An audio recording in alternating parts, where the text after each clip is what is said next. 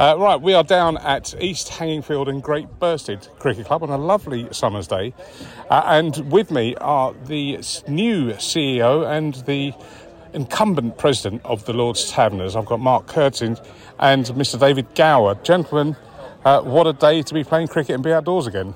Yeah, great. Thanks very much, Darren. Yeah, it's brilliant. Lovely here. Really grateful to Barry Hearn and everybody at Matchroom for putting today on um, and allowing us not only to have a great day and some good fun, but raise some money for the charity as well. Now, Barry Hearn, who's hosting us, um, is a long term taverner. Yeah, Barry was telling me earlier actually, he's been a taverner for a long, long time. Played quite a lot of cricket for the taverners back in the day. Um, plays a lot less cricket these days, I'm told, um, but still enjoys the game. Um, and thankfully, able to put on a, a really great event for us today. You know, that almost sounded like me. Used to play a bit of cricket a long time ago. Plays zero cricket now. Well, I've seen you put the pads on in recent times. Um, I'm very sorry to hear that. You'll have to have to try and have to do a Men in Black, expunge the memory of that one. um, but being around it is lovely. I mean, that's that's the great thing. Being around it is still very very lovely. Um, I mean, it's interesting how you're trying to find Essex nowadays. It's, it, is, it is still here. Um, it's kind of hidden away, but um, to see, yeah, to see the game being enjoyed is, is always the key. I mean, I was, I've been doing other things recently as well. So the the Village Cup. You know, I popped up to actually not far from here, just, just south of Cambridge the other day, and you see the enthusiasm of village teams. You see the enthusiasm of these Sixes teams here today, who cover a, a quite a, a range of societies. To be honest, some of them shouldn't be here, really. Some should be locked up. Yeah. Um, yeah, but it is that just that enthusiasm, just that sharing of the game, and the element of competition that we love to watch. We're not too far from Chelmsford here. You got fond memories of uh, of your playing days at Essex? Um, the fact that I can't think of one straight away could be a clue. Um, we always used to, actually, in all seriousness, used to love coming to Chelmsford um, when I was at Leicestershire because Leicester was a very poor county, Essex a relatively rich one. Every time you came to Chelmsford, there were tents all around the ground, sponsors eager to give you a drink and some food at the end of the day. And for a, an impecunious county like Leicestershire, you're on about £2.50 meal money per night. I noticed and observed my senior players all wandering towards the tents very quickly at the end of the day on the, on the chance of free food. Um, but the hospitality was always great at Chelmsford. To the extent that, little story, I once, I was, Goochie loves this one. They came to Grace Road one year where we have zero tents. You know, we have a little bit of hospitality, that's it, zero tents. And I pitched up with my one man, maybe one and a half man, child's tent from childhood. and I put it up on the edge of the field by the boundary rope at Grace Road and invited the Essex team to come and join us for drinks afterwards. But I said, would you mind coming one at a time? Brilliant. But on a serious note, Mark, um, this is uh, first time we've really been properly out since lockdown, and lockdown for for a charity like the Lord's Taverners must have been some pretty dark moments. But um, you're through the woods. It's kind of like a reset button, a relaunch of the charity. Um, what does uh, what are your plans now that we're up and running again? Yeah, it, it has been really tough. Not not least for our participants. You know, there's a lot of young people who participate on Lord's Taverners programs, particularly Super Ones, which is our disability cricket program, who themselves were vulnerable, had a lot of medical uh, conditions that that meant that that they were vulnerable and needed to isolate. So it's been great first and foremost this year to see so many young people back out playing cricket, making friends, rebuilding a lot of that lost confidence um, as a result of what happened over the last couple of years. So, so that is the most important thing for us.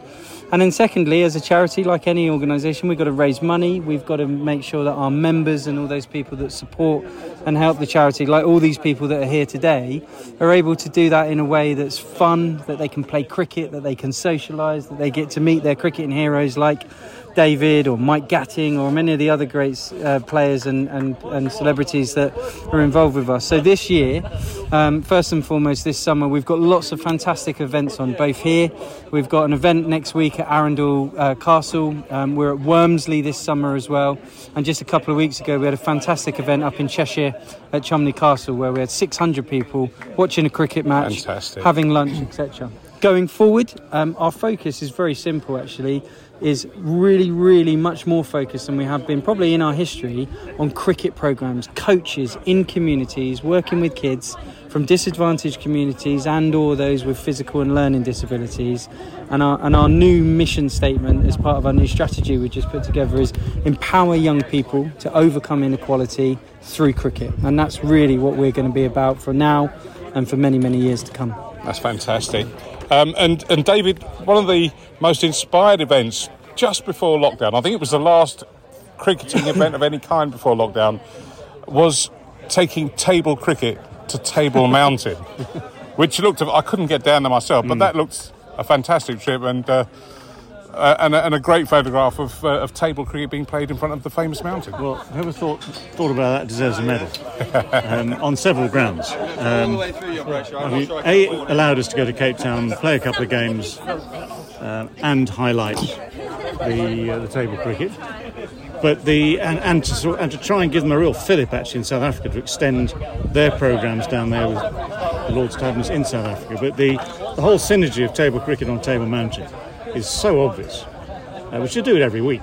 Um, but the point, actually, but the more serious point about that is that, you know, as Marcus said, all these programs are working really well. I mean, I was in Norfolk, the Taverners, for a dinner a few months ago now. One of the headmistresses of one of the schools that they support in Norfolk could not be more effusive about the great things that table cricket was doing for her severely handicapped children at her school. And they got through the next round, they got to the finals. I think it's the, is it the Clare School? I'm trying to remember the name. Yeah. The Clare School.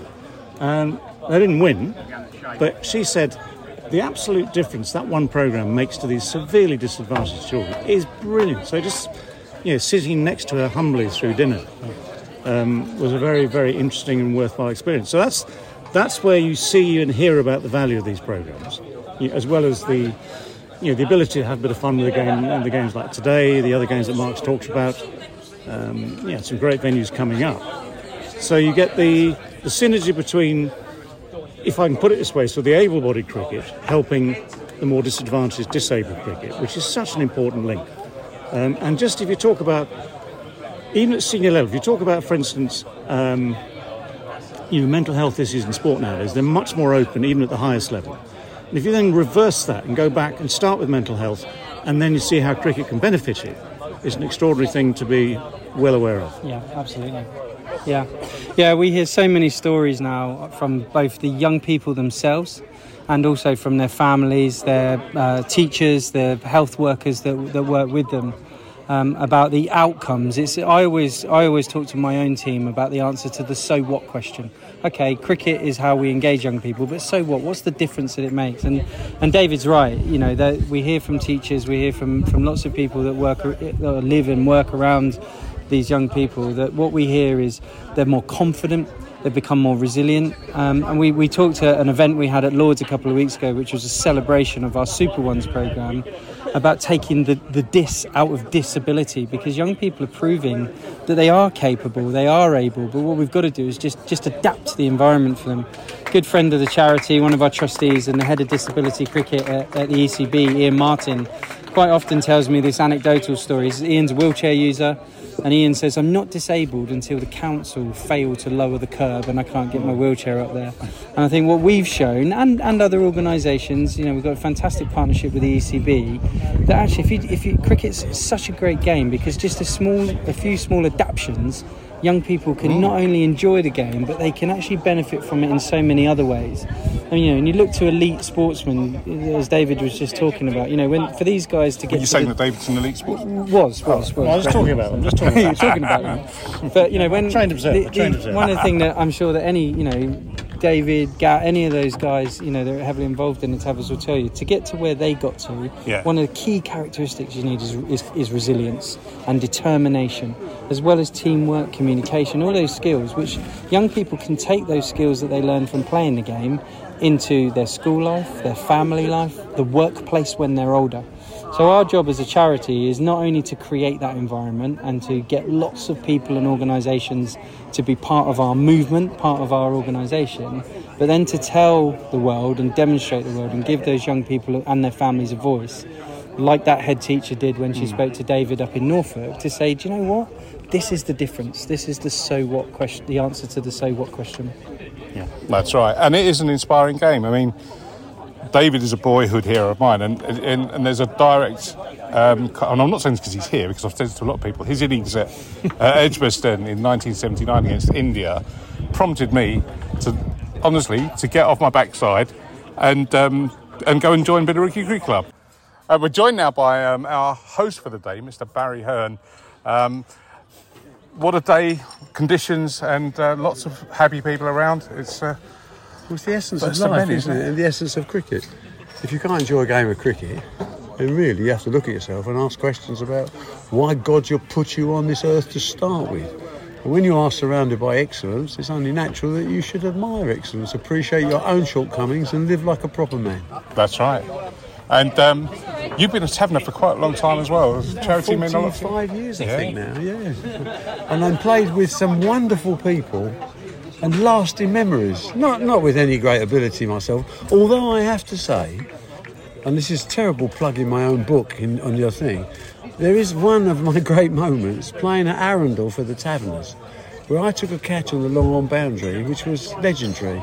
It was a fluke, of course, but I ran 40 or 50 yards. Some South African bloke who used to play for Somerset hit it up to the moon. Barry Norman was the bowler from Oh, right. film cricket. Oh, good old who- Barry, yeah. Thought he could bowl leg breaks was appalling. and this guy hit it up to the moon and I ran for it and I thought, being the flash bastard that I am, a big crowd, I think I can get this. And I dived full length and it bloody well stuck. And I came down like a dam buster bomb, but I held on to the Kept ball. rolling, kept brilliant. 25 years later, I'm flying to Hong Kong first class on Cathay Pacific. And the pilot turns his little wandering around in first class. He said, You're Barry Hearn, aren't you? I said, Yes. He said, You took the finest catch I've ever seen. I said, Arundel? He went, Absolutely. And that, to me, is the mark of cricket. Things that we don't forget Yeah. and memories that we create. Rachael Heyhoe Flint called me out on the boundary in the collection bucket. as, she, as she was collecting money for the taverners. And it was great because I, I thought, oh, bollocks, I'm out. And the umpire gave me five runs extra for using it.